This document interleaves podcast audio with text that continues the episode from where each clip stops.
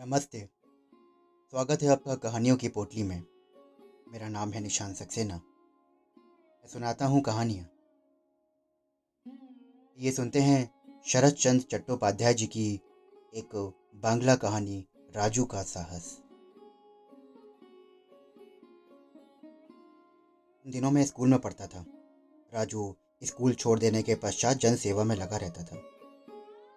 किस पर कैसी मुसीबत आई और उसे कैसे मुक्त कराना है? बीमारी की सेवा टहल। कौन कहाँ मर गया और इत्यादि कार वो दिन रात किया करता था। राजू का दाहिना हाथ था। ज़रूरत पड़ने पर राजू मुझे बुला भेजता। यहाँ संस्कार में कार्य अकेले न कर सकने के कारण उसे मेरी ज़रूरत प्रायः पड़ती थी। बार, ज्येष्ठ एकादशी के दिन। हमारे मामा के यहाँ नाटक हो रहा था। कलकत्ता से पार्टी आई थी। गाँव के सभी लोग नाटक देखने आए। मैं एक कोने में बैठा तन्मयता पूर्वक नाटक देख रहा था। एक उसी समय ना जाने कहाँ से राजू आ टपका और मुझसे बोला, सुनो, इधर आओ। मैं बाहर चला गया। राजू ने कहना जारी रखा, उस मोहल्ले में तारापत के लड़के की मृत्यु हैजा से अभी हो गई है। महज तीन साल का छोटा बच्चा है और एक ही लड़का था तारापत का। तारापत और उसकी पत्नी लाश को लेकर रो रो कर ज़मीन आसमान एक किए दे रहे हैं।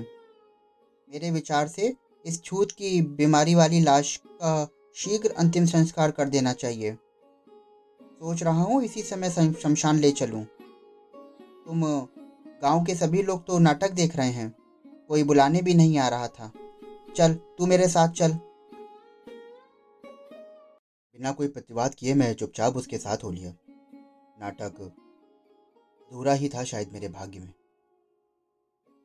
तारापत और उसकी पत्नी को जैसे तैसे दिलासा देकर जैसे तैसे हमने उसके बच्चे की लाश एक तरह से हमने अंतिम संस्कार के लिए छीन ली थी। उसके बाद हम गाँव के शमशान की ओर चल पड़े। रात बहुत हो चुकी थी। लगभग एक बजने को था। सर्वत्र अंधियारा था। मैंने राजू से कहा एक लालटेन ले लेते तो अच्छा था। अरे अच्छा तो होता, पर इस समय मिलेगी कहाँ? घर में कौन बैठा है? मेरे पास माचिस है, ज़रूरत पड़ी तो हम इसी से काम चलाएँगे। जवाब में मैंने कुछ नहीं कहा। व्रत बच्चे को गोद में लिए राजू आगे आगे चल रहा था। पीछे पीछे मैं चुपचाप चल रहा था। शमशान गंगा किनारे है। शमशान विराट और भयावह नीरव है। इसके कारण लोग दिन में भी आने से यहाँ डरते हैं। आसपास दूर दूर तक कोई गाँव या झोपड़ी तक नहीं है। नाम मात्र के दो चार खजूर और कटहल के विशाल का वृक्ष हैं, जो वातावरण को और भारी बनाते हैं। दूर दूर तक सिर्फ़ गंगा की बालू दिखाई पड़ती है। शमशान के बीचों बीच एक फूस की झोपड़ी थी। या कर्म करने वाले इसी झोपड़ी में धूप बरसात में पनाह लेते थे। लोगों का कहना था कि झोपड़ी में भूतों का अड्डा है। रात की तो बात ही छोड़िए, दिन में भी कोई आदमी उस झोपड़ी में भीतर अकेले जाने से डरता था। राजू इन सब अफवाहों पर ध्यान नहीं देता था। वो सीधे उस झोपड़ी में घुस गया। यद्यपि मैं भी उसके पीछे पीछे उस झोपड़ी में आया, लेकिन स्वाभाविक रूप से नहीं। मैं डरा हुआ था और मुझे लग रहा था कि किसी ने मेरा हाथ कसकर पकड़ रखा है। साथ में राजू था, इसीलिए कुछ हिम्मत थी, वरना मैं तो कब का भाग खड़ा होता। ज़मीन पर लाश रखते हुए राजू ने कहा, काफ़ी देर से बीड़ी नहीं पी है। चल, पहले एक एक बीड़ी पी ली जाए, उसके बाद आगे का काम करेंगे राजू के प्रश्न का उत्तर देने मैं जा ही रहा था कि उस अंधकार में झोपड़ी के भीतर स्पष्ट रूप से ये आवाज़ सुनाई दी। क्या एक बीड़ी मुझे भी दे सकते हो? भाई से मेरा कलेजा मुँह में आ गया। सर के बाल तक खड़े हो गए। हमारे भाई के सारा बदन पसीने से तरबतर हो गया। लेकिन राजू ने बड़े ठंडे सर में पूछा, तुम कौन हो? मैं हूँ। मैं हूँ? कहते हुए राजू ने माचिस जलाई। सड़क सी रोशनी में। हमने देखा तो हमारे ही पास एक मैले बिस्तर पर मनुष्य की तरह कोई आकृति पसरी हुई है। सर से पैर तक सारा बदन कपड़ों से ढका हुआ है। राजू ने अच्छी तरह से देखने के बाद कहा, अरे, ये तो एक और मुर्दा है। पता नहीं कौन ले आया है। शायद लकड़ी लाने गए हैं। नहीं बेटा, मैं मुर्दा नहीं हूँ। बार आध्यात्मिक भाई के कारण मैं राजू से लिपट गया। मैं बेतरह काँप रहा था। मेरी घिग्गी बंद गई। लेकिन राजू वाह रे राजू, धन्य है तू। उसने उसी निर्भय भाव से पूछा, मुर्दा नहीं हो तो कौन हो तुम? माचिस की तीली बुझ गई थी। राजू ने दूसरी आवाज़ लगाई तो इस बार गौर करने पे पता चला कि आवाज़ गंदे कपड़ों के भीतर से आ रही है। मैं गंगा यात्री हूँ बेटा। अच्छा चलो, डरने की बात नहीं है रे। ये मुर्दा नहीं है, गंगा यात्री है।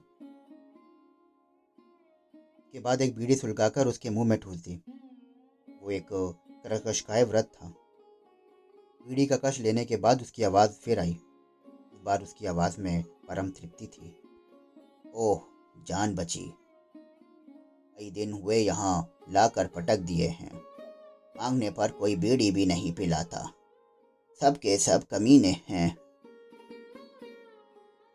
राजू ने व्रत से सवाल करना शुरू किया। कितने दिन हुए हैं यहाँ आए? तुम्हारे साथ कितने आदमी हैं? और कहाँ गए वो लोग? तीन दिन हुए मौत नहीं आ रही है। मेरे दो नाती और एक पड़ोसी मुझे यहाँ लाए हैं। वे लोग भी मेरे साथ यहाँ थे। आज ना जाने कहाँ पास ही में, कलकत्ता से कोई नाटक कंपनी आई है। वो लोग नाटक देखने चले गए। मैं जल्दी मर ही नहीं रहा हूँ। और यहाँ तो गंगा किनारे की हवा खाकर चंगा हुआ जा रहा हूँ। मरने का नाम नहीं है। पता नहीं क्या है मेरे भाग्य में। ना जाने क्या होगा। एक बार गंगा यात्री बनने के बाद सुना है कि घर वापस नहीं जाना चाहिए। कौन कहता है कि घर नहीं जाना चाहिए? आपको देखकर कोई नहीं कह सकता कि आप मरने वाले हैं। अभी तो आप काफ़ी भले चंगे हैं। कहाँ है आपका घर? चलिए, घर लौट चलिए। हम लोग आपको वापस ले जाएँगे। नहीं तो आपको घर वापस नहीं जाना चाहिए, कहने वाले लोग शायद आपका गला दबा देंगे। तुम ठीक कह रहे हो बेटा। कई दिनों से यही बात वे लोग मुझे कह कह के डरा रहे हैं। पता नहीं कब मेरा गला दबा देंगे। चलिए, कोई भर्ज नहीं है। हम लोग अपना काम पूरा करते हैं, फिर आपको अपने साथ ले चलेंगे। आज की रात आप मेरे घर पे रहना। कल सुबह हम आपको आपके घर छोड़ाएँगे अरापत के लड़के का धन संस्कार हमने किया। इसके पश्चात राजू गंगा में स्नान कर वापस आया। से बोला कि, तू एक काम कर, ये कपड़ा बिछोना पकड़ ले, मैं इनको उठा लेता हूँ। जिस तरह आते समय वो आए थे, उसी तरह हम वापस जा रहे थे। राजू वृद्ध को पीठ पर लादे चल रहा था। पीछे मैं गठरी चद्दर लादे चुपचाप चल रहा था। मामा के घर पास पहुँचने पर पता चला कि नाटक अभी समाप्त नहीं हुआ। दोस्तों अभी आप सुन रहे थे शरद चंद्र चट्टोपाध्याय जी की एक लिखी बंगला कहानी राजू का साहस। मैं आशा करता हूँ कि आपको ये कहानी बेहद पसंद आई होगी। अगर आप शरद चंद्र जी की और भी कहानियाँ सुनना चाहते हैं तो मेरे साथ जुड़े रहें। मेरे चैनल को फॉलो करिए, सब्सक्राइब करिए। मैं फिर मिलूँगा आपसे एक और कहानी के साथ। और एक बड़ी अहम बात। डिस्क्रिप्शन बॉक्स में हमारा मेल आईडी और इंस्टा आईडी दिया हुआ है। वहाँ हमें ज़रूर बताएँ कि आपको ये कहानियाँ कैसी लग रही हैं।